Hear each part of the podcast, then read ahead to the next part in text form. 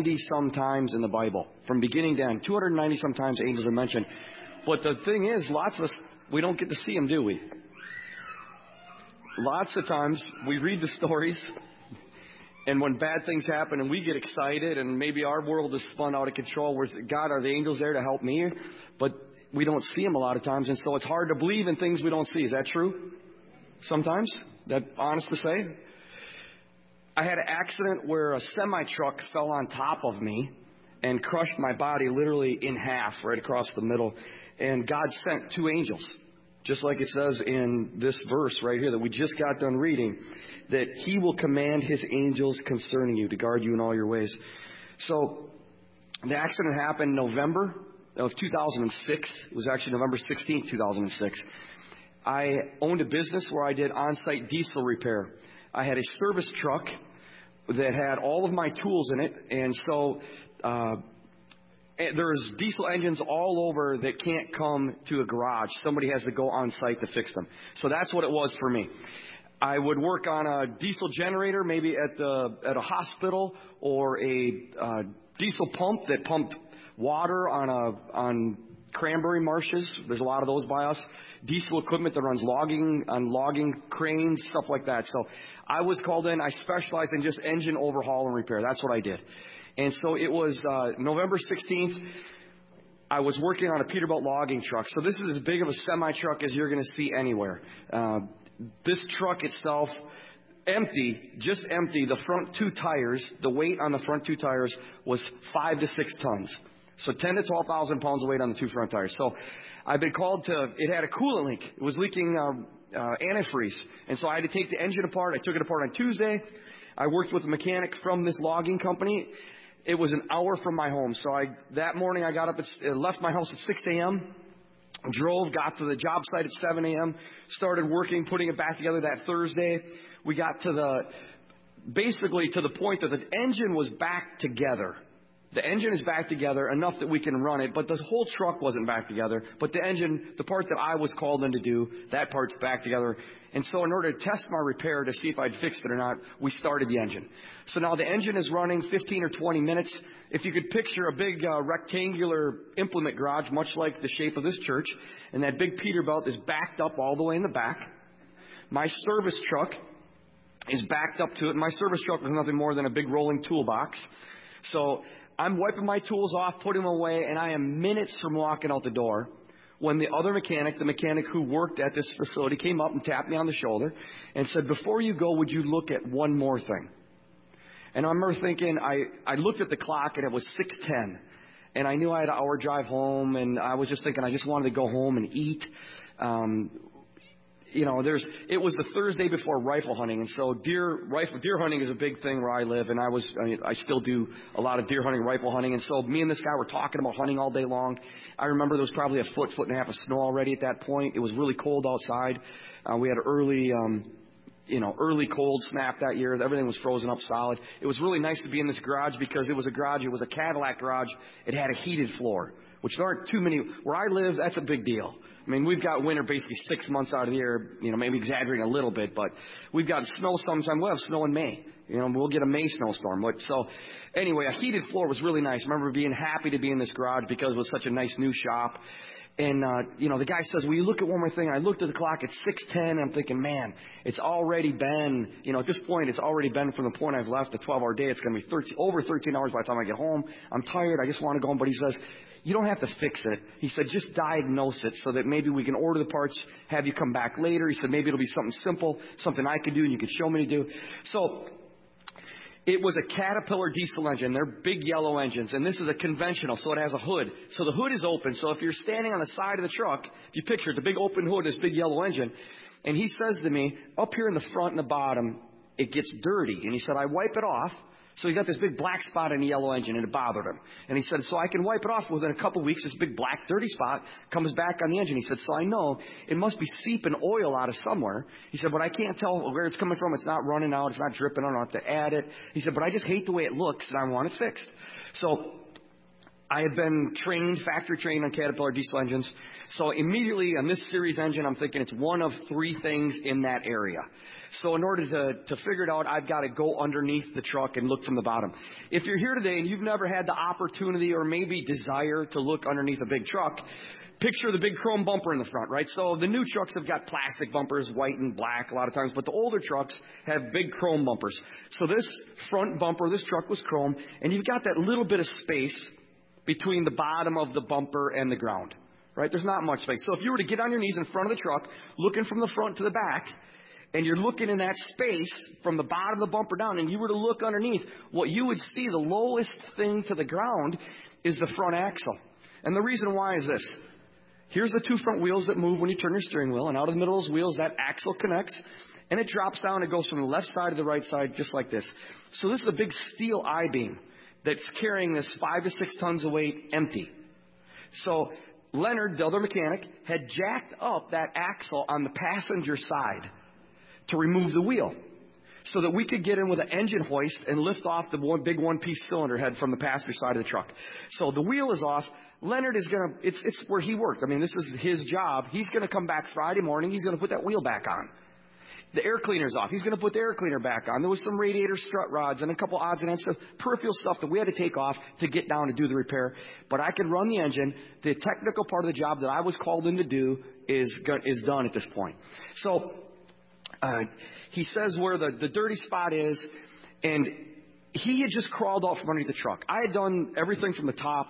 And he was my helper, and I had him doing stuff from the bottom. So he drained the oil, he drained the coolant, you know, blah, blah, blah, all that stuff. He had taken off the wheel. Unfortunately, when he had removed the front wheel, he had not used any jack stands or safety equipment to hold the truck. There was just the jack. It's a 20-ton capacity bottle jack underneath that axle. The axle is like, you know, roughly this wide. And it's got just a little arc to it. And there's a little steel seam, and the top of these jacks have got a little cross thing. And a lot of times you could put that steel seam would fit real nice into the groove of the top of the jack so it wouldn't move. And I jacked up plenty of stuff. I grew up working in diesel repair shop that my father owned. So I jacked up plenty of stuff just like that, just like I saw he had jacked it up. So when I looked under there and I saw that there was no jack stand or blocking, it was on the jack. It had been on the jack for 3 days. The truck's been running 15 or 20 minutes. I mean, I'm thinking it's pretty safe. So there's a little tool that mechanics use to go underneath vehicles called a creeper. And I'm guessing there's probably some people here who work with their hands like I did. And there's a big difference. For those people who work with their hands, you're going to know exactly what I'm saying. There's a big difference between cheap tools and expensive tools. And if you work for a living with your hands, I don't care if it's a plumber, a carpenter, a mechanic, you want to have good tools, because cheap tools are going to break. They're going to not do the job correctly. They're going to wear out. There's all these reasons, right? And for a mechanic, one of the worst cheap tools you could have is a cheap creeper. And there's a lot of reasons for that, too. If you have a cheap creeper, when you try to roll underneath a vehicle, every crack that you hit, it stops. It stops. Or if you try to go left, they will go right. I mean, because of the way the wheels spin and stuff. It's just, they'll pinch you underneath here. The cheap ones only have 4 wheels. The expensive ones have 6 wheels. The cheap ones have little wheels. The expensive ones have big wheels so that it doesn't stop over every pebble and every grain of sand. So I looked down. He had just crawled up underneath the truck. He wants me to look at this dirty spot, and I look down, and there's this cheap piece of junk creeper. It's got these little bitty small wheels, 4 of them. It's plastic. It's hollow core. I'm thinking to myself, I don't even want to get on thing. It's just going to make me mad. So I look in the back of my truck, and here I've got my, you know, $300 Snap-on creeper all the way to the front of the utility, and it's all strapped down. And I just want to go home. So I thought, you know what? Forget it. I'll just use his cheap creeper. I'm taking the time to share that detail because it plays an important part. I lay down on his cheap creeper on my back, and I'm able to go underneath the front bumper, feet first. So I'm go underneath the front bumper, feet first. You can picture it right in the center of the truck.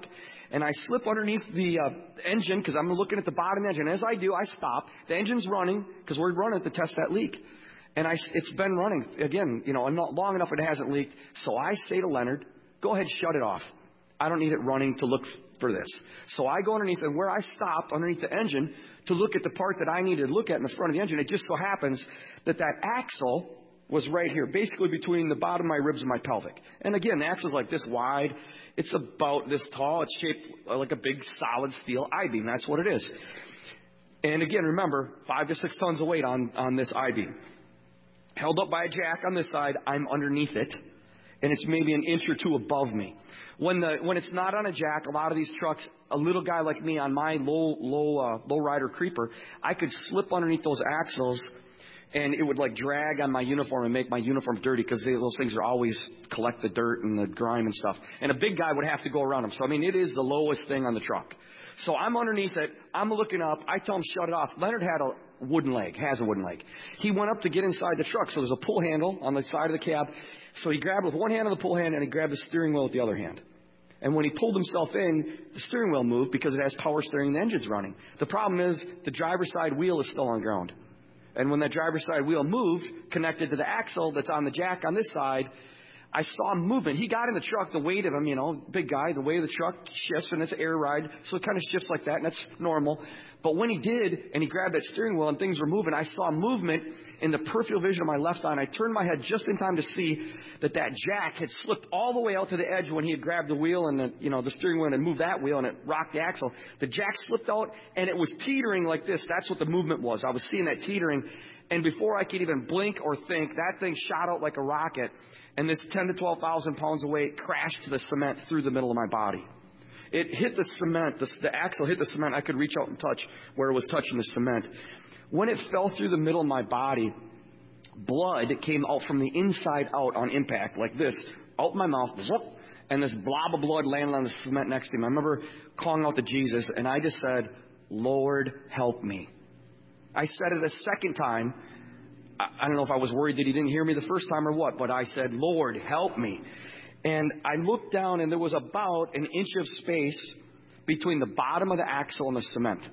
So I know how wide it is. So I know my body is about 1 inch thick right here. That plastic hollow core creeper had collapsed to nothing. It just flattened right out because there was nothing there. No wheels, no nothing. It was a plastic hollow core. So it was, maybe, I don't know, 1/8 inch thick or whatever it was.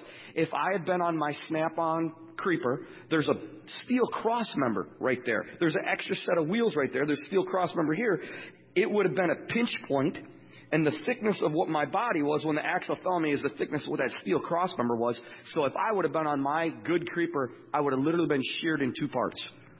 But instead, I was just crushed. So I'm crushed about 1 inch thick here. I'm about 2 inches thick here, double, like this. I was thinner than my spine in the middle of my body. My L4, L5 vertebrae were both broken, spider cracked, and the radiology report says D-shaped. So in the middle of my body, picture it, thinner than my spine. Look at your own body and try and imagine that. I can't tell you how bad it hurt.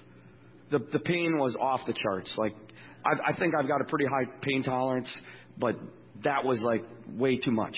And it's just overwhelming. That's all I can describe is this overwhelming pain, the initial shock, but then this pain that's coming behind it. And Leonard never got to shut the truck off because the jack slipped before he was able to shut the key off. So when the jack slipped and it fell, he got down out of the truck. It caved in the bottom of the passenger side fuel tank on this side, the chrome bumper behind my head. The chrome bumper's just back here behind my head. I was just underneath it. The chrome bumper is dented. So Leonard got out of the truck, and he's looking at me from underneath the bumper, that gap that we were talking about before, like right out here, He's looking at me, and I'm looking at him, and his eyes are like, burr. And he went into shock. Because I could only see from here up. And the axle was through me, right? The creeper's flat, like I said, just that little gap of air there. I'm literally crushed in half. So I'm looking at him, and he's looking at me, and he went into shock, and the look on his face was guilt. Leonard had known me since I was a young, 10, 12, something like that. I was 36 years old the day of the accident. And there was this look on his face like it's all my fault. You could see that. That's what the look was. And he froze.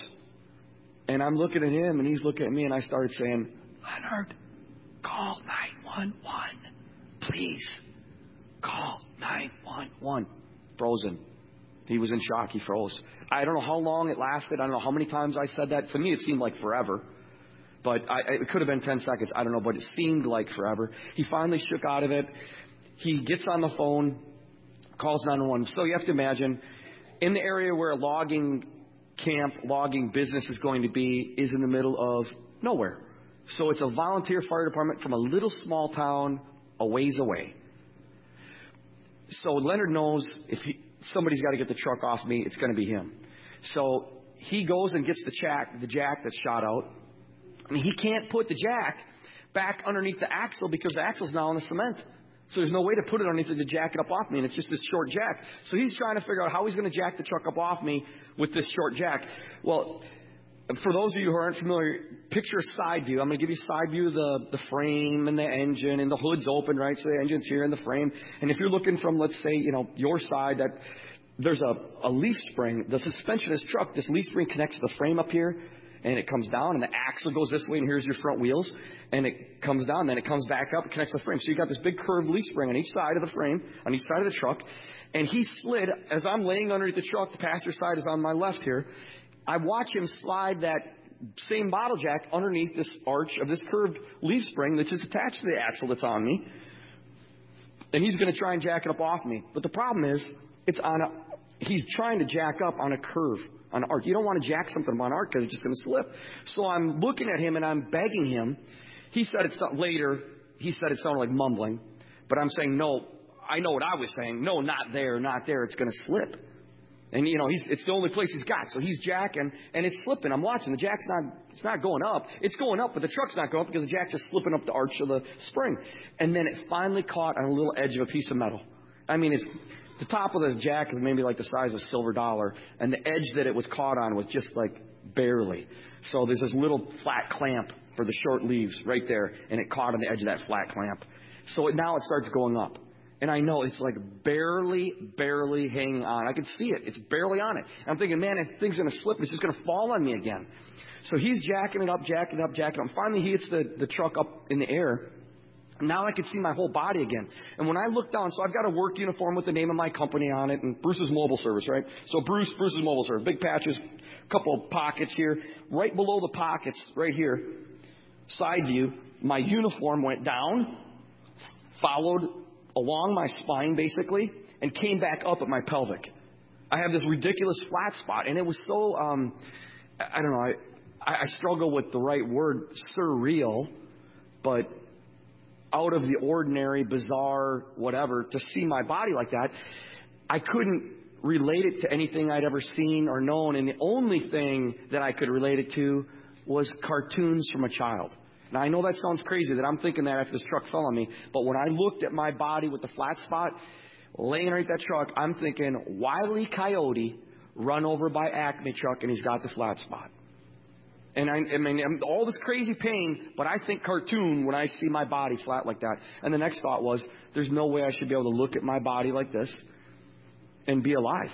Nobody should be able to be alive and look at their body like that. And the follow-up thought to that is, yeah, you're alive for seconds, buddy. You're dying right now. That's what's going through your mind. You're dying. So, I mean, you've got this crazy amount of pain. I've got this flat spot.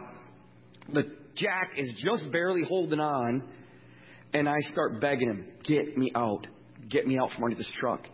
He's not going to touch me. He's afraid. He could tell I've got a back injury. People have told you don't want to move somebody when they've got a back injury. So he's like, nope.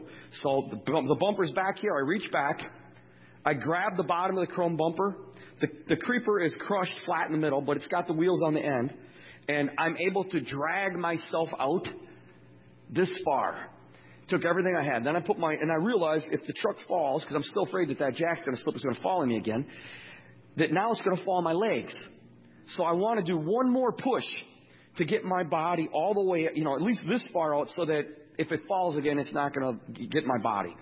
So when I got to here, you know, I pulled myself out and I got this much is now sticking out from right the front bumper, if you can imagine it. When I get to here and I got my palms there, I'm going to do that push. My body began shaking and trembling so bad, and I, for whatever reason, fixated on my right arm, and my bicep and my arm, my body was just shaking like crazy, and I couldn't do it. I couldn't do the push. As soon as the truck was jacked up off of me, this, I had a crazy pain, but the second that it was jacked off me, this incredible weakness was taking over. What I didn't know at the time was I had 5 places that major arteries were completely severed. Doctors, I don't make this claim. Doctors make the claim I'm the only person in the entire world, not the United States, the entire world, that they can say that's ever lived after having major arteries severed in as many places as I did. For me to be here with you folks today. Nobody else. There's a couple different studies. University of Southern California did the biggest one on the mortality rate versus the number of arteries severed. They took my case, compared it against that one, compared it against one at Johns Hopkins, compared it against one at Mayo. But the biggest one that had the most data was Southern Cal. We found this out a year later, 8 months later, whatever it was. So I don't know it at the time, but that's why I'm feeling so weak, is because I'm just pumping out all my blood.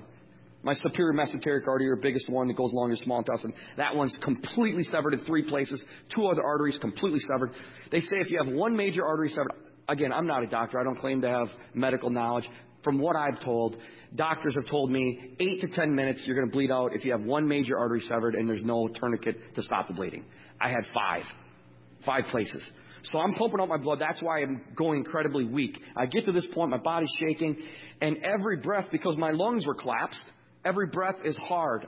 Every breath is a fight. I'm struggling for every breath, and they're getting further and further apart, and I know it. I know where that's going, right? You can see where this is going to end. So because of the time of day when he called 911, and those in 2006, they were still using pagers at this volunteer fire department. These guys' pagers went off. Well, the 2 guys that got there the first were driving on their way home from work in the middle of nowhere, and it just happened to be minutes from there. So the first 2 guys get there. The first guy gets there, and he sees my body is crushed in half, and he knows there's no local hospital in Timbuktu that's going to be able to do anything for me. So he says, we need MedFlight. So he calls the radios and waves us for MedFlight. So the next guy gets there. They're trying to help me breathe because every breath is a struggle. And so they start manipulating my arms to manipulate the diaphragm, apparently, to help me with some breaths. It helped a little bit, but it's not helping in the bigger picture. Every breath is further and further apart. Every breath is painful and hard to take. And I'm getting weaker and weaker, and I can just feel this weakness taking over. And I've got my head slumping to the side. And my body was in shock, just like Leonard went in shock just from seeing it. Well, my body is going in shock from feeling it. And something about shock is your heart rate is elevated, right? You got this pulse, bum, bum, bum. So everybody here can think of many times where you were doing something active, jogging, running, chasing your kids, whatever. You're doing something, and you can actually hear your heart pounding. Does anybody experience that? You know what I mean? Or you can actually hear your heartbeat, bum, bum, bum, bum. Well, when your heartbeat is racing like mine was, if I had a hand mic, I'd do this, bum, bum, bum, bum, bum, to mimic the sound of a heart, right? So my heart's just racing away, bum, bum, bum, bum, bum. And it was just like shutting off an engine. I literally heard my heart go, bump, bump, bump, bump, bump, bump, bump, bump, and stop. And at the last bump, last beat, my spirit left my body and went up on the roof of the garage. So I'm going to stop there and say this.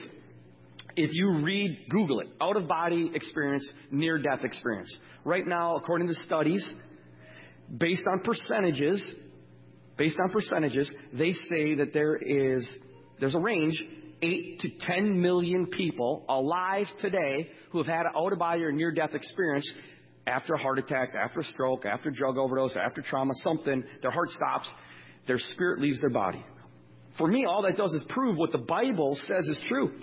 We all have a spirit that lives inside our body, right? It says in the Bible we're made in, what? The image of God. And God is what? God the Father, God the Son, God the Spirit. Is that what the Bible says? So three-part God. It says we're made just like him. So that means we're 3 parts. You see my body, 51-year-old Bruce, you see him.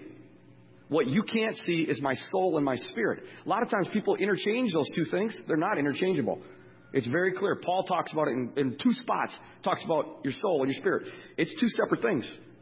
Your spirit's that eternal part of you. You receive Jesus, man, Jesus gets it. It's that eternal thing that he puts inside of the human being. Your soul, I've heard it described as mind, will, emotions, the soulish area of you. Your carnal area, your mind, will, emotions, your soulish area. So you've got a body, you've got a soul and a spirit, according to the Bible. My spirit left my body at the point that my heart stopped. My spirit left my body. The Bible says when we die, what happens? When Jesus died on the cross, what does the Bible say? He gave up his spirit, left his body. So that's going to happen to every single person in this room. Picture this.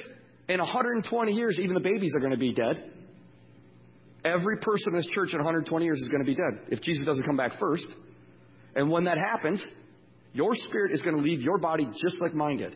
That's why 8 to 10 million people have experienced it. I'm a skeptic. I mean, God has a sense of humor. only God would pick me to have this happen. Because I'm the, like, eternal skeptic type person. That's my thinking. That's what I've been since I've been little. So if you're skeptic like me, just think about this. Let's just do some skeptic thinking. 8 to 10 million people based on the percentages who've had an out-of-body experience.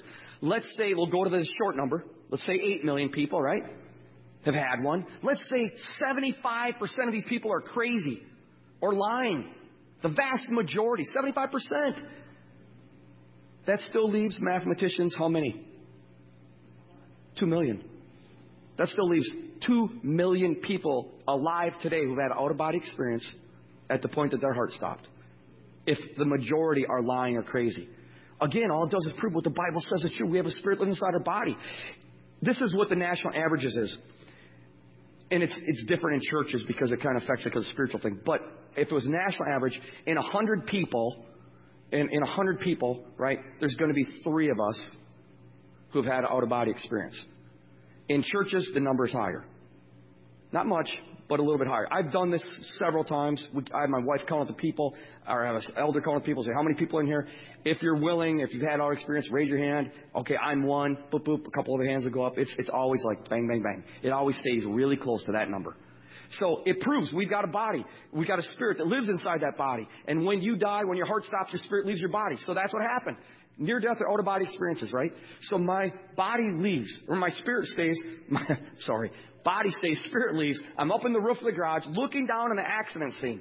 This is what I'm experiencing up here. Literally, I say this is the only way I can describe it. I was having a party in the ceiling by myself. I have never felt so good. If you're here today, and I say this because I know it's real. If you're here today and you've lost a loved one that you know believed in Jesus, don't you dare feel sorry for them.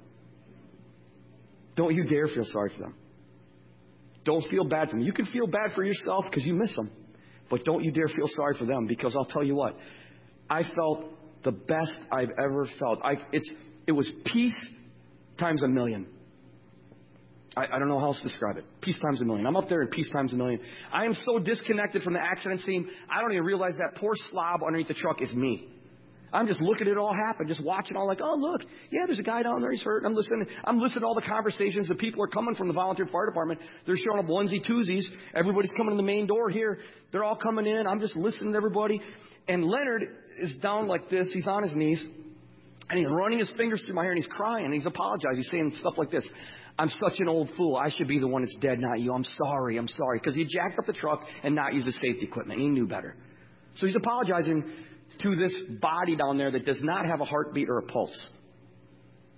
They're not going to do CPR because I've got a massive chest injury.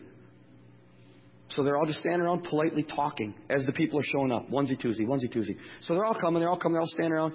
And I look down, I'm like, I'm listening to Leonard, and all of a sudden it was like, you never watch a movie and the camera is like focused in really tight on something, and then they back the camera out and it pans out, and all of a sudden you see a broader view? And that's exactly the sensation or the what I experienced, because I was like really focused in on Leonard and what he was saying. And then it was like the camera panned out and I realized, wow, look, there's 2 angels down there. Just like we read here, just like Pastor read, verse 11. For he, God, will command his angels concerning you. So apparently when I said, Lord, help me, he sent 2 angels. Bam. Johnny on the spot. They showed up. So Leonard is down there on his knees, 6'1", 6'2". Just, is there somebody 6'1", 6'2" I can use really quick for a really quick? Anybody? There it is. There's the guy. Thanks. If I could just use you. Could I have you come here? How good are your knees? Well, then we might have to pray for you. Okay, so because can you get on your knees?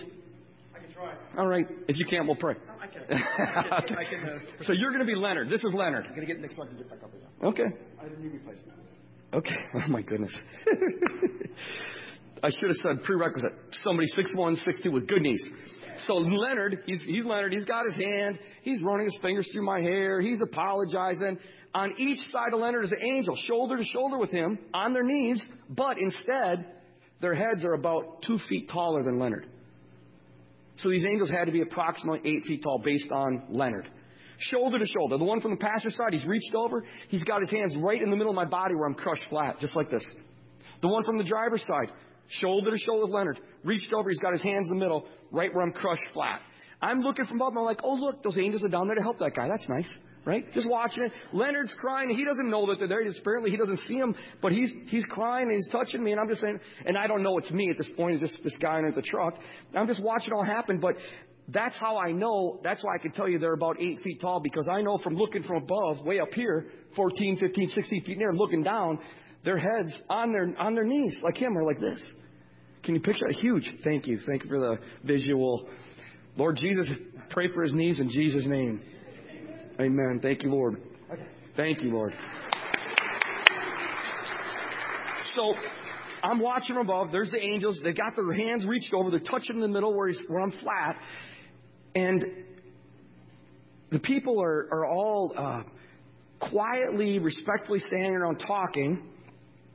And in the back door, back corner, back there, a red-haired lady and a gray-haired man came in. She was the only woman, and he was the only gray-haired guy. And they came up. Now, I'm going to just stop right there. And a year later, when I got out, I ended up spending over a year in the hospital. When you added up all my days, I spent more than a year in the hospital. But when I got out of the hospital, I wanted to go and talk to that volunteer fire department and tell them thank you. So it was a surprise. So I went there on their monthly meeting when I know they're going to have that monthly meeting. And I went in. I got there early when it was just the chief there. And I said, hey, man, I'm the guy that, blah, blah, blah. And I just want to say thank you. So 30 people are in that volunteer fire department. They show up, and they don't know. They don't recognize me. Or I'm sitting there, and they don't know. Like, who's this guy? Why is he here?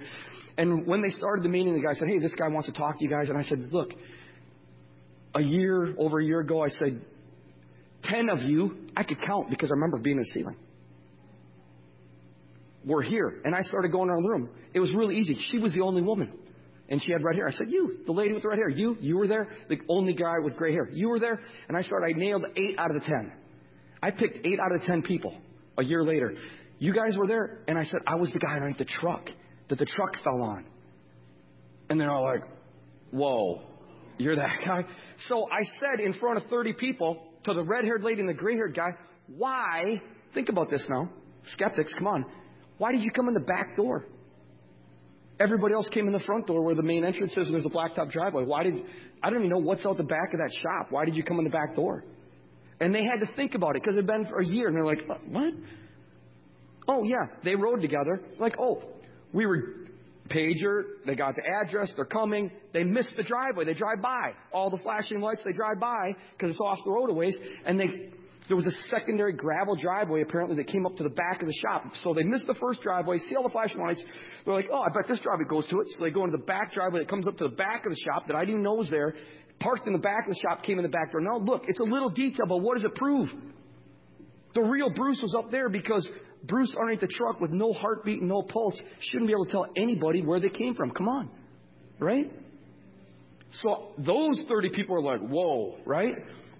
Because they knew that I'm able to tell them details that I shouldn't have been able to tell them. I told them what color the board is they put underneath my body. So anyway, no heartbeat, no pulse. Depending on which person in that room you believe, 6 to 10 minutes.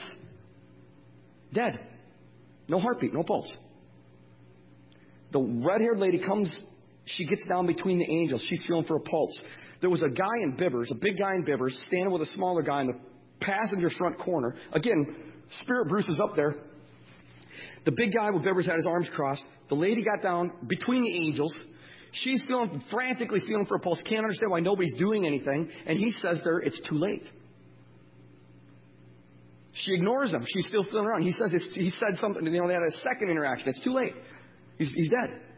She ignores him. She says, what's his name? Leonard responds, Bruce Fenneta. This woman starts doing this. Bruce Fenneta, come back. Bruce Fenneta, open your eyes. Come back. Now, you've got 10 people who have medical training, even if it's a volunteer fire department, they have minimal medical training, and they know this is not how you bring somebody back. And they all stop talking, and they all look at her like she's crazy. Like, what are you doing? Like, is she nuts? Like, what's she doing? They're all giving her that look. I'm watching from above. They're all giving the crazy lady look. So she's getting louder and louder and louder, and all I can tell you is something about it sounded familiar. I didn't know that was my name. I know that probably sounds weird, but that's the only way I can describe it. Something sounded familiar. And when she kept saying, Bruce, come back, my spirit started creeping out of the ceiling, coming down. Then when I got about halfway, it went really fast, and my spirit came into my body. It seemed like through the top, my heart started. Now, no CPR, no drugs. This woman saying, Bruce, come back. My spirit comes in. She was praying. I'm going to give you this. Here's a little spoiler alert. She was a Christian, and she was praying, asking God to bring me back to life. So my spirit comes back in, and the first thing, man, I was just feeling the best I had ever. I mean, I've wanted to feel that way my whole life, right? My whole life I've longed for that. And now I'm back in this body that's crushed in half. It's the absolute farthest spectrum, right? The best to the worst. And I hope this doesn't offend anybody, but when my body... I came back in a body, and it's hurt so bad, I immediately said, oh, a four-letter word that means fertilizer. I'm like, oh, no, this hurts so bad. It's like, oh, it hurts so bad. No, I don't want this. And when I said, no, I don't want this, my heart stopped. And my spirit left my body. I went right back with sin. And I'm like, whew, oh, man, this is so much better. But out-of-body experiences, near-death experiences for Christians, what do they usually see? Tunnel with a light on the end of it. Immediately at that point, I come up on the second time at a 45-degree angle, approximately a tunnel going out of the roof of the garage with a bright light at the end of it, a million miles away. And I can tell you, I know, and that where I was right there, without beyond a shadow of doubt, I knew that heaven was on the end of the tunnel. I share my testimony like this, like I'm doing right now, and inevitably afterwards, if I have time to hang out and talk, people come up and they'll look both ways. They'll tell me their angel stories. I saw an angel once. They'll tell me about their angels. They'll say that stuff, or they'll say, yeah, I had an out-of-body experience. I've talked to Christians. You could read books. I know people have got to the end of the tunnel, and it's heaven. But then God or an angel says, no, it's not your time. You have to go back. I didn't get there. I get about halfway there. And Bruce Fenneta, come back. So I get sucked backwards out of the tunnel. I'm looking at the tunnel, the light. I get sucked backwards. Now I'm on the roof of the garage. I see those angels. I see Shannon, that's the lady's name. And I see her, and I'm like, oh. Then my spirit comes back in mine. It's like, oh, I come back in, and it's this horrible pain. Now, I saw those angels, and I'll elaborate a little more on the angels. 8 feet tall. Like I said, 290-some times angels are mentioned in the Bible. And sometimes it says angels look like normal people. When people share their angel stories with me and they look like normal people, the only way they know they're angels is they disappear. That's how they know it was an angel, because it will, they turn, and then all of a sudden, where'd that person go? There's no place that person could have gone, right? So the angel disappears. So that's how they know if it was the kind in the Bible. There's a spot in the new verse where it says, do not forget to entertain strangers as some have entertained angels unaware, right? So there's that kind. And then there's the kind where people see angels and they've got wings. The angels I saw did not have wings. They were about 8 feet tall, no wings, very big men, broad shoulders, very muscular. Very, very muscular men. Like I said, they reached over the head. This is mentioned in the Bible. Their robes were white, bright white, like emanating light. Like they had freshly been bleached, ladies. You know what I'm saying? Like bright white. So... they've got their hands over. They're touching me. They're not moving. They weren't talking. I never got to see their faces. But I could tell from their body shape and form, they were obviously big men. So in the Bible, there is once solid, once where you could go either way, where it says that there's even female angels. In the Old Testament, there's one example of a female angel. For sure, solid. But anyway, these were obviously men. And the reason why I say that is they were men, but they had long hair that went all the way down to where their belt is on their robe. Now, I know in some circles or whatever, there's people say that guys shouldn't have long hair. I don't like long hair. I like short hair, me personally. But I just know this. The two angels that God sent had long hair that went all the way down to here. So if you got a problem with guys with long hair, you might have a problem when you get to heaven. It might be an issue for you. I don't know. And don't say anything to these two guys, because they are like, they might not take it. So I'm watching. They got their hands down. Like, it seemed like this, oh, these nice angels, they're helping that guy. Now I find out, oh, wait, that guy's me, right? And now I come back in that second time, and this horrible pain comes back. And I thought, wait a minute, angels. And I looked on my left, and I looked on my right. I couldn't see them with these eyes. They were there. He sends his angels. We just read it. But we don't get to see it a lot of times in the natural realm. It was in the spirit eyes I could see it. In fact, later, I had to think it through, because later when I saw those, when I saw the angels from the ceiling, it didn't seem like a big deal. It seemed natural. It seemed normal. And I was like, why did that not seem like such a big deal to me? Because in the spirit realm, angels are normal. Like, it wouldn't be a big deal in the spirit realm. But when I came back inside my body, it's a big deal, right? So I'm back inside my body the second time. I look on my left, I look on my right. I'm scared. It scares me because I couldn't see the angels. That bothered me. And there's this horrible, horrible pain. There's the fear, all this emotion, turmoil. And in that craziness, I hear a voice. Again, it's loud. It's pretty solid. And it just says, you know what? Just give up and die. Just go to heaven. Go. There was another voice that was quiet. It wasn't a whisper, but it was quiet. He wasn't yelling. Very stable, very calm, and I know that was God. And he said, if you want to live, you're going to have to fight, and it's going to be a hard fight. And I was like, forget this. I like the other voice. Let's just get out of here and go to heaven. And so I left. As soon as I made the choice, see, I don't know how it all works, but I know God is a God of free will. And it says over and over in the Bible, He's given us free will. He's given us free will. And I was like, God, why would you give us free will when you know we're just going to screw up? What about Adam and Eve? Did he know they were going to mess up in the garden? Yep. But he still gave them free will anyway. And I pondered that, and this is what I've come to. I think, and I could be totally wrong, I don't know, this is my guess. I think the reason why, maybe one of the reasons why God has given us free will, maybe one of the biggest reasons why. Picture it. Let's say if you were a single person. This seems like I'm going to go off in rabbit trail, but wait. Let's say if you were a single person, you wanted to get married, and you picked somebody. You saw, you go to Walmart. I don't know. And you're a single guy, and you see this gal, and you're like, oh, I'd like to marry her. And you go up to her, and you put her arm, drag her home, lock her up in the closet, call somebody like, can you marry us? She's underneath the door. She'll answer from underneath the door in there. Like, force somebody to marry you. How rewarding would that be for anybody? God is not... See, God's the same way. He wants us to love Him out of free will. Not because He's forcing us. He could force us.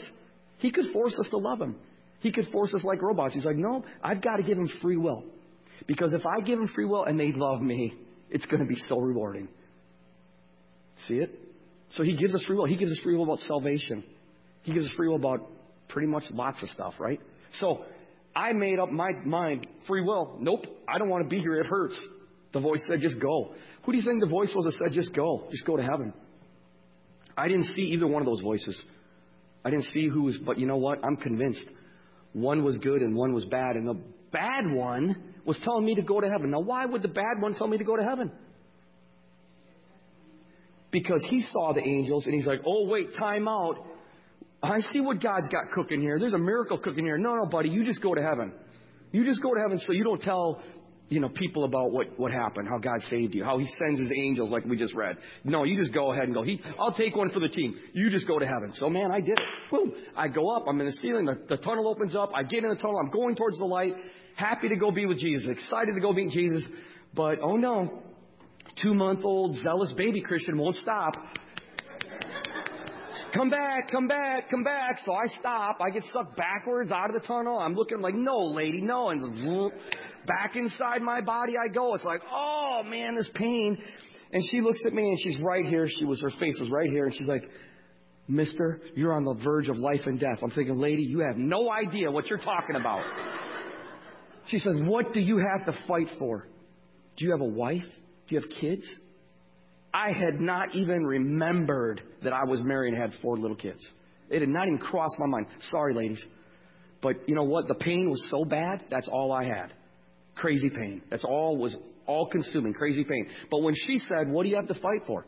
Do you have a wife? Do you have kids? Immediately, all of a sudden, my spirit, the Holy Spirit lives inside of believers.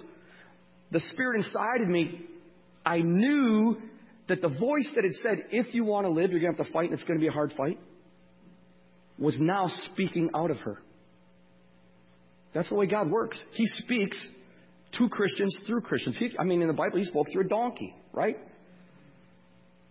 So That's kind of like what you got here today. But I knew when she was speaking, that it was him, that it was God.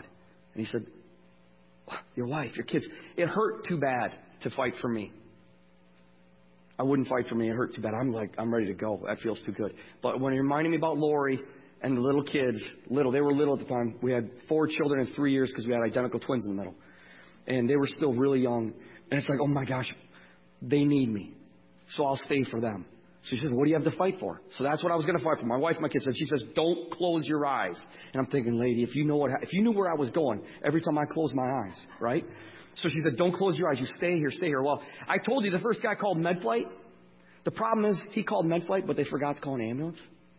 So when the helicopter came from our state's biggest trauma center, there was no ambulance to take the body or me from the scene of the accident out to where the helicopter could land. So it just turned around and went back to Madison. When I was in the ceiling before she prayed me back the last time, I'm in the back corner listening to a conversation between the chief and the assistant chief saying, yeah, we're going to get sued over this one because they didn't call an ambulance. So time is stretching out. She prays me back to life the third time. My spirit comes in. She says, what do you have to fight for? Do you have a wife? Do you have kids? I'm thinking of Lord. I'm thinking of the kids. She says, don't close your eyes. At this point now they called an ambulance.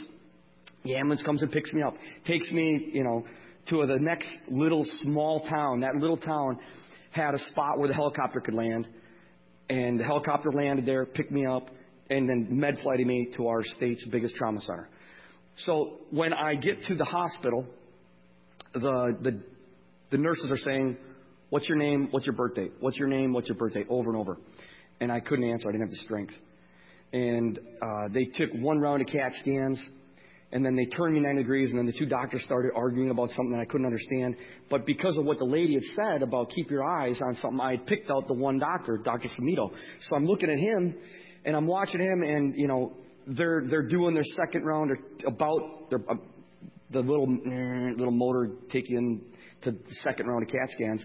And it was like somebody grabbed a rheostat on the lights and just turned everything dark. And I realized, everything's going dark. But it's me, not the lights. And it's going off in my head. I am dying now. This is it. I'm dying. And so at this point, it's been over 2 hours from the point that the truck fell on me with arteries severed in 5 places. What God was doing, it was no accident about the ambulance. God was putting exclamation points on the end of this miracle. So that nobody could say, it was this. The artery was severed, because there's a thing about arteries getting severed. And if they get severed really quick, sometimes they'll pinch off on the ends. And they were saying, well, that's what did it. But that only lasts like 10 or 15 minutes before they open back up and you finish bleeding out. Over 2 hours, right? From the point the truck's following me to this point, the doctors are doing their thing. Everything starts getting dark. And I blurt out, after they've been saying, what's your name, what's your birthday, over and over and over. And I couldn't respond, not once. I would look at him, but I couldn't say anything. All of a sudden, I blurt out. I'm looking at Dr. Fumito, and I say to him, if you don't do something right now, I'm going to die. And when I said that, they're trying to put blood in me, but it's just leaking out as fast as putting it in. So they're doing, they're adding blood to me, but it's just leaking out so fast. When I said, if you don't do something right now, I'm going to die, and everything was going black on me, my blood pressure is 0. Zero, nothing. I bottomed out. So they just pulled me out of that thing. We went right around the corner to their emergency operating room. And I remember a green mask coming down. And I was thinking to myself, thinking like a mechanic. Finally, you guys are going to fix it. Like, do something. Quit taking pictures and talking. Fix it. And so the thing is coming down. I'm like, good, they're going to do it. They're going to fix me. And that's the last thing I remember. Boom. And then they kept me in an induced coma for several weeks, whatever it was. Operated on me lots and lots of times. The first initial night when my wife got there, the doctor came out. He was the head of the trauma department. He got called in from home. Fumito and the other doctor started the operation. This guy finished it. And this guy is so good that when the President of the United States would come to Wisconsin, he was the guy they would put on call in case something would happen to the President. I didn't know they did that, but that's what they do. Before the President goes anywhere, they've already got a team assembled in case anything would happen. So he's that guy. So he's the best of the best. He comes up to my wife and he says this, in all my years of running the trauma department, I have never seen a body so badly traumatized and make it to the hospital alive. Your husband must have one hell of a will to fight, is what he told her. But I don't expect him to live through the hour. Cross your fingers. My wife said, I'm not going to cross my fingers. We're praying. He shrugged his shoulders. He doesn't believe in God. He walked away. The deacon from our church said, okay, if the doctor says he's only got 1 hour to live, every 30 minutes of life that God gives him, we're going to thank God for every 30 minutes. So every 30 minutes I was alive, they'd get together in a circle. These people, my mom, my brothers came, you know, people from my church, my wife, I guess. I don't know who was all there, but this group of people, every 30 minutes would hold hands and say, God, thank you for giving Bruce 30 more minutes of life. They did it all night long. And in the morning, I'm still alive. My wife said to the doctor, you said everything is destroyed in there. You got to do all these operations. All they did was hook up the arteries, pinch off some, and I mean, my spleen, pancreas, intestines, just everything's destroyed. And the doctor's like, we can't operate. He's not strong enough. 3 or 4 hours went by. My wife went in there and just really gave it to him until he said, okay. So they went and they operated on me all that week, on and off all that week. Like they kept me in induced coma, like I said, for weeks, or, you know, I don't know, even though actually over a month. So I came out of the coma. I didn't know that I still had a breathing tube and something sewn in my nose. I had 8 IVs, 4 and 4, a central, a line into my heart here. Later, I had a line in my arm too. But besides the 4 IVs in each arm, that's the max. That's the most I could put in. So I wake up and I wanted to talk about the angels. That's the first thing I wanted to say. I just wanted to talk about the angels. And I was trying to talk, but I didn't know it's because I had this tube in my mouth. I couldn't talk because I'm still all whacked out, right? So I want to talk about the angels, but I couldn't. So then I, you know, they're like, you can't talk. I got the tube. And I'm like, oh, okay. So then I motioned for something to write with. And she gave me a pen or pencil, whatever. And I just was going to write the word angel. I couldn't make the A come out of here to here. 6 months before I could read or write. It was longer than that before I could walk. But I was so frustrated that I couldn't put the A from there to there and just say, I saw angels. But as soon as they took the tube out, man, you couldn't shut me up. I was telling every nurse that came there, and I was telling every doctor, I saw these 2 huge angels. They were touching me. You know, I tell everybody about these angels. The atheist doctor would be like, mm-hmm. Yeah. You know, he looks at you like, you're a crazy Christian, right? So they do multiple operations. I'd get sent home for a week, a couple days, maybe 2 weeks, go back in for a month or 2. Go back in and out, in and out, in and out. My last operation was in December of 2007. Accident happened November of 2006. My last operation is December of 2007, like first week of 2007. So the doctor had to remove basically humans between your ribs and your pelvic is your small intestine is right in here, right? Small intestines, I've been told by the doctors, average, it's different for everybody, but the average is 18 to 22 to 24 feet. 18 to 22 to 24 feet of small intestine. I don't know what. Carpenters, help me out here. What's 18 to 20 some feet? Talk to me. Further, shorter, I don't know. 18 to 20 some feet, is that accurate maybe? Here to the wall? Okay. So that's how much intestine you have in your belly, adults. And it's all wrapped up like a ball of worms. Mine is destroyed. Gone. So they saved 2 pieces. So instead of 18 to 20 some feet, if this is accurate, I've got this much. That's not enough to live on. I'm dying in the hospital. So they're feeding me intravenously. While they're feeding me intravenously, I'm dying, starving to death. I lose 65 pounds. Unrecognizable. My own aunt came to visit me after, I don't know, 4 or 5 months. She came into the room and said, oh, excuse me, I'm looking for somebody else. And she went to leave. It's my own aunt. She didn't recognize me. That's how much loss. It's 65 pounds. I'm unrecognizable to this person. So I'm starving. I'm dying in the hospital because I don't have enough intestine. And then one of the pieces they tried to save died because it was so badly destroyed. So now I've got like this much. And it's just getting, and I'm mad at God. Honestly, I'm going to be totally honest. I was mad at God. I couldn't understand why he'd send the angels. Why do you say this, the lady to pray me back to life 3 times when he's just going to let me die in the hospital, starve to death, miserable, right? So I'm mad at God. On the other side of the country, my wife had me on prayer chains all over. And on the other side of the country, God wakes up a guy in New York. I'm from Wisconsin. Way over in New York, God wakes up a guy at 5 o'clock in the morning one day. I was on a prayer chain at their church. And God says, fly to Wisconsin, pray for that guy that's on your prayer chain. I'm going to do a miracle. Well, the guy told his wife about it. They talked about it. He's like, wow, that was crazy. He must have ate too much pizza last night. The next morning at 5 a.m., God wakes him up and says, buy a plane ticket, fly to Wisconsin, pray for that guy. He did. When he did, He showed up at the hospital. At the church that I went to, when you're praying, you just keep your hands to yourself, okay? Nobody touching nobody when you're praying. That was what I knew for church, right? This guy came from a different kind of church, like laid on a hand stuff. So he puts his palm on my forehead. I'm laying in the hospital bed. I can't get away from him. He's got his palm on my forehead, and he's praying, and he prayed Mark 11:22, where Jesus said, "Speak to the mountain with the faith of mustard seed." Now, that's a whole different kind of praying than I was used to. When I was used to praying in my church, if you're right with God, you're going to pray like this. You've got to bow your head. You got to cross your hands, got to hold your hands together, and you have to close your eyes. So this is the only right way to pray from the church I went to. And you're going to beg God a lot, that kind of praying, like, God, please this, God, please that, which is, what, God wants us to come to him and give him our request. He says, pray about all things. The Bible says that, right? So that's what I knew. But this Mark 11 type of prayer that Jesus told his disciples about, it's a different kind of praying where he said in Mark 11, "Speak to the mountain in my name." What's the mountain? The problem. So this guy shows up. He's got his palm on my forehead, and he says, "Small intestine, I command you to supernaturally grow back right now in the name of Jesus." When he did, it felt like I touched an electric fence right here. Anybody ever touched an electric fence? It stung, like snap, right there. And the power of God came out of this man's hand, went through my body into my intestine. I could feel my intestines rolling. So all of a sudden, my weight that just keeps every day losing, all of a sudden my weight levels out. And they're feeding me with TPN, and they had to keep changing that formula to make it just right for my body. And all of a sudden, my weight's going up, and it's going up. And they're saying, wait a minute, your body's retaining water. We got to adjust the formula. And they're adjusting the formula, and I keep gaining weight. And they're like, okay, we got to do some tests.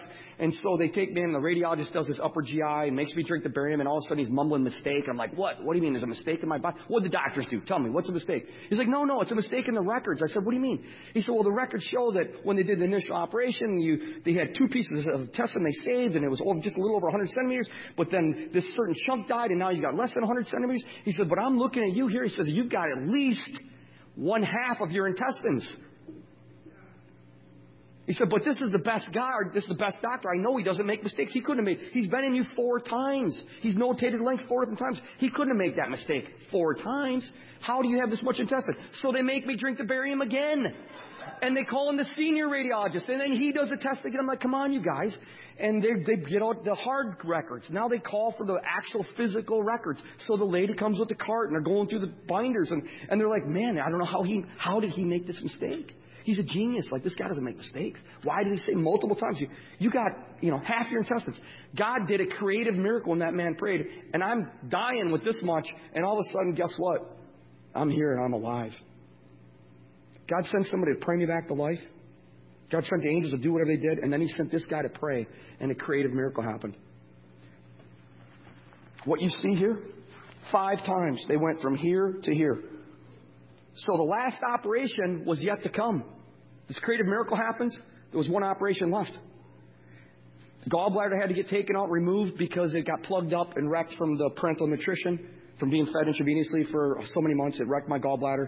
I had scar tissue. I had adhesions. I had one rib that they could never get the girl back. They kept trying to make that thing stick. It was flopping around and clunking and making noise. And finally, we decided to take it out and throw it away. So they threw the rib away. They took out the gallbladder. They took out the adhesions, the scar tissue, all this stuff. It was like a cleanup. It's the last job. It's like this cleanup job, right? So the doctor goes in and does this cleanup job. Mr. Atheist, that doesn't believe in God, cuts me open and sees 9 to 11 feet of intestine that came out of nowhere that he knew he removed. And I wasn't in the room consciously, right, because I'm out in anesthesia. But the other doctor and a nurse told me later that when he cut me open, he saw all this intestine that came out of it. He's really, really, really, they literally call him a genius. That he threw the scalpel across the room, turned away, and began to scream and just had a meltdown. Melted down. Why? Because he's so smart, he knew that was impossible. But God. And if you don't have God, it makes no sense. And it scrambled his brain. And he had a meltdown. He collected himself. He had his back to my body, they said. He collected himself, turned around like nothing happened, scalpel, and went back to work. And I make it's a sad dad joke that makes my kid roll their eyes every time. But I say, that doctor apparently hates my guts. I can't resist. I just got to do it every time.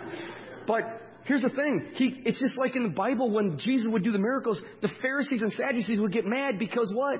Scrambled their brain. Didn't make sense. Does not compute. Does not compute, right? God did all these miracles, all this stuff. We started the ministry that January. Last operation was first week of December 07. We started January 1st, 2008. Since then, I've been traveling around the world, sharing my testimony. Over 1,500 churches. I don't know, whatever it's been. We were pre-COVID doing about 150 to 170 services just like this a year. So it's like through basically 3 of these a week for the last however many years. And I'm going to spend the rest of my life telling people that there is a God who is alive and well, and He's up there. And you know what? We prayed for people, man. We have seen God do the same kind of miracles. Not every person, by far, not even close. But it doesn't matter. We've still seen Him. I've seen God open blind eyes. I've seen God open deaf ears. I've seen people with paralyzed get up and walk. It's got nothing to do with me. I don't ever want prayer. Like I told Pastor this morning, if we do prayer today, I don't want to be the guy praying. We'll all pray in a big group. I'll just be part of the group because I know there's nothing special about me. But the Bible says the same power that raised Christ from the dead lives and resides inside of us. That's why a 2-month-old baby Christian, she was only believing in Jesus for 2 months. This lady, Shannon Seeley, who prayed me back to life, she was raised a Catholic. When she became 18, she's like, I'm leaving Mom and Dad's house, and nobody's making me go to church again. How many times does it happen, right? We see it in churches all the time. Once they get college age, it's like, forget that, Mom and Dad, you can't make me go to church anymore. And that's where the way she went. She got married. She had kids. She gets her master's degree. She's real educated, right? So she thinks she's smart. And her and her husband, man, we don't believe in God. That's for dumb people. That's for weak people that need a weak crutch. But now they're in their late 30s, and they start having thumps and bumps in the house that's scaring them and their kids. And they know that they know that they know it can't be explained in any other way but spiritual. Ghost, whatever you want to call it. They had something spiritual bothering them in their house. Turning on lights, shutting off lights, steps, hearing stuff, doors closing, nobody's there. And it's freaking them out. So she goes on a spiritual journey. What is this? What is it about? I don't believe in God. She does this. She went to other countries. She goes on this journey. And in the end, she pulls out her catechism Bible from when she was given the catechism at whatever age the Catholics were given that. What age is that? Who knows? I don't know. Yeah, around 12. So she pulls out the catechism Bible. It's got her name on it, the old gold print, big monster. And she's got it out at the kitchen table. She starts reading, and the Holy Spirit starts working on it saying, see, it's Jesus. It's Jesus. Jesus is the one. You need Him. And sitting at her kitchen table, she says, okay, Jesus, real, come on. I need you. And she had an experience, and she received Jesus by herself 2 months before the accident that I had, that she showed up at. So for 2 months, all she's doing is reading this Bible at home, staying a lot of time in the New Testament, she told me. So when she showed this, seen the accident, she hadn't been to church, except for when she was a kid. And I say over and over and over, thank God that woman didn't go to church in those 2 months. I'm serious. What if she would have went to a church that said miracles don't happen anymore? That ended. When the Bible ended, that ended. God doesn't do miracles anymore. If she would have been to one of those churches, she would have saw that poor slobber in the truck and said, nothing we can do for him. But that silly girl, all she had was the New Testament. She said she had just got done reading John 14:12. Jesus, it's in red. Jesus says this, those who believe in me will do the same things that I've been doing. She's like, oh, wait a minute. I just read He's praying people back to life. Man, come back. What's his name? Bruce Fenneta. Come on back, Bruce Fenneta. I just think this should probably work. It's like the faith of a child. And she prayed me back to life 3 times. 3 times that woman prayed me back to life. So if you've been a Christian longer than 2 months and you haven't prayed anybody back to life yet, I don't know what to tell you. No. This is it. We've got a God who is alive and well. And He loves us. I didn't spend any time on my background today. Much time on it. My background, I was the naughty kid. I was a kid getting kicked out of school, kicked off the bus. I was a kid getting in fights all the time. I was repeatedly sexually abused as a child. I was physically abused, verbally abused. I grew up in a crazy dysfunctional home of drugs and alcohol, not feeling loved. I was angry and had lots of issues and problems. I've hurt a lot of people. I've done a lot of bad things, illegal things. I sold drugs for years and years and years just so I could get mine for free. That's the life I lived. If God would send angels for this guy, if God would send a lady to pray me back to life, send a guy from across the country to pray for a creative miracle to happen, and He does it all, then the Bible's got to be true. We don't earn it. We don't deserve it. It's a free gift. His mercies are new every day. If you're here and you think you can earn, you're good enough to earn God's forgiveness, man, you're delusional. Nobody is. The Bible says, for all have sinned and fall short of it. That was the problem with the Pharisees and Sadducees. They thought they could get to God through religion. We're going to check off all the boxes. Man, I'm going to go to the Sabbath. I'm going to do this. I'm going to do that. I'm going to tithe. They tithe on what they grew in their garden. It made them religious. Look at me. Man, I'm good. Right? If you think you can get to God like that, you can't. None of us can. Nobody can. For me, it's real easy. I know I can't because of where I'm come from, because of my last name. My last name means trouble in my town. From my grandpa to my dad to me and my brothers, people know my last name as a troubled family. So it's easy for me to know I don't deserve it. I feel sorry for the people who think they can. Because nobody does. God loves us, this amazing love, whether we deserve it, whether we're good or not, right? We can't earn it. It's a free gift. Jesus paid this price. Jesus paid the price on the cross for all sin, past, present, and future. All of it. Whether it's a little bit of sin or a lot of sin, He paid the price for all of it in our lives. This is where I'd like to end. If you could bear with me just a couple more minutes. Like I said, everybody, when you die, your spirit's going to leave your body like I did. I've talked to people who got to the end of the tunnel and God says, you got to go back, or an angel tells me you got to go back. But I've also talked to people who've gone in a tunnel and went down into pure blackness. And by the grace of God, they were sent back as well for another chance. Those stories are cool, but those stories scare me. When those people tell me those stories, I know they're not lying. There's like three of them that are in mind that are seared into my memory forever, that those people told me face to face that I'll never forget. They were terrifying. Detail after detail of what happened when they went down that black hole and where what ended up, what was there waiting for them. Nobody has to tell them that Jesus is real, that they need Jesus when they came back, right? If my testimony makes people think about the reality of, man, we're all going to die at some point. Where am I going? The Bible says the only way we get to heaven is through the blood of Jesus for His forgiveness. We've received what He's done for us. We accept that, receive Him into our heart as Lord and Savior so we can go there. See, the problem with heaven is when your spirit leaves your body, either it's carrying its sin or it's not. You could be the best little old lady, a nice little grandma, wouldn't hurt a flea, help the cats out of the tree, whatever, but you've sinned at some point in your life.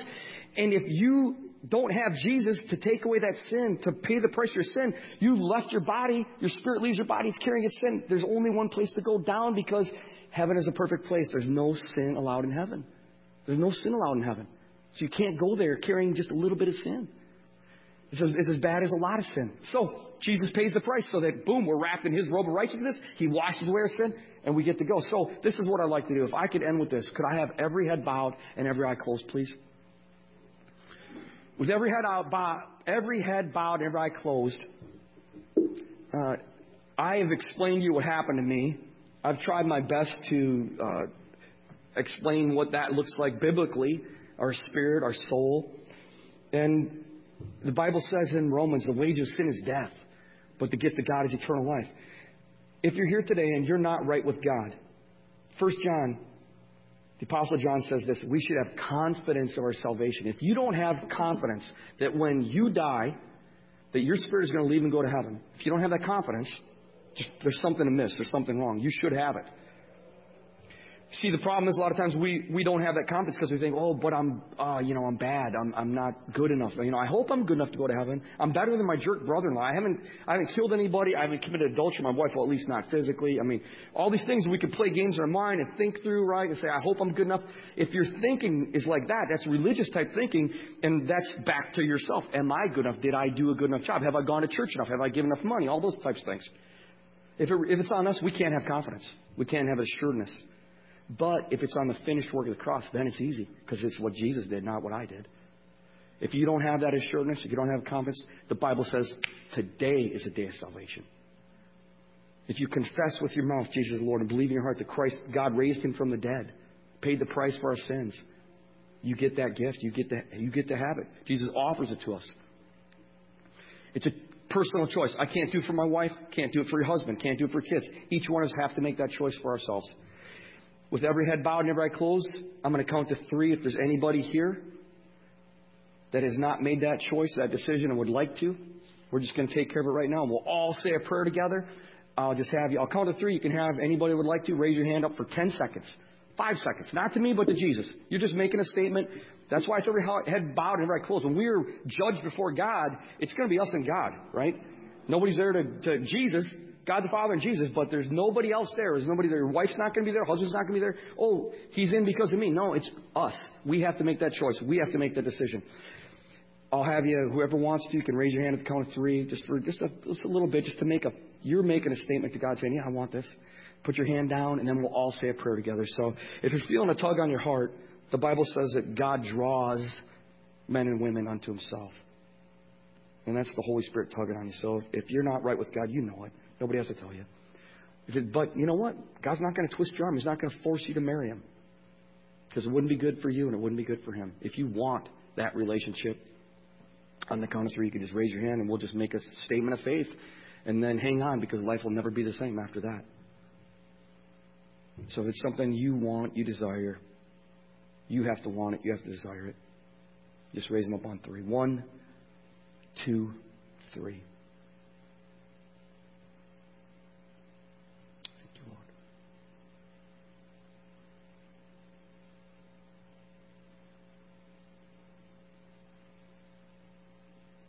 Let's do this. Let's say this prayer together. And if you're already Christian, awesome. This is just a confirmation of faith. Just say this. Lord Jesus, I'm a sinner. I've sinned against you and other people. This day I repent of my sins. I ask for and receive your forgiveness. I choose you to be my Lord and Savior. I pray that from this day forward, I would have intimacy with you, relationship with you. Holy Spirit, I invite you in full measure. Melt me, mold me, shape me. Turn me to the person of God you want me to be. And all God's children said, amen. Can we give Jesus a clap, please? Thank you, Lord. Thank you, Lord.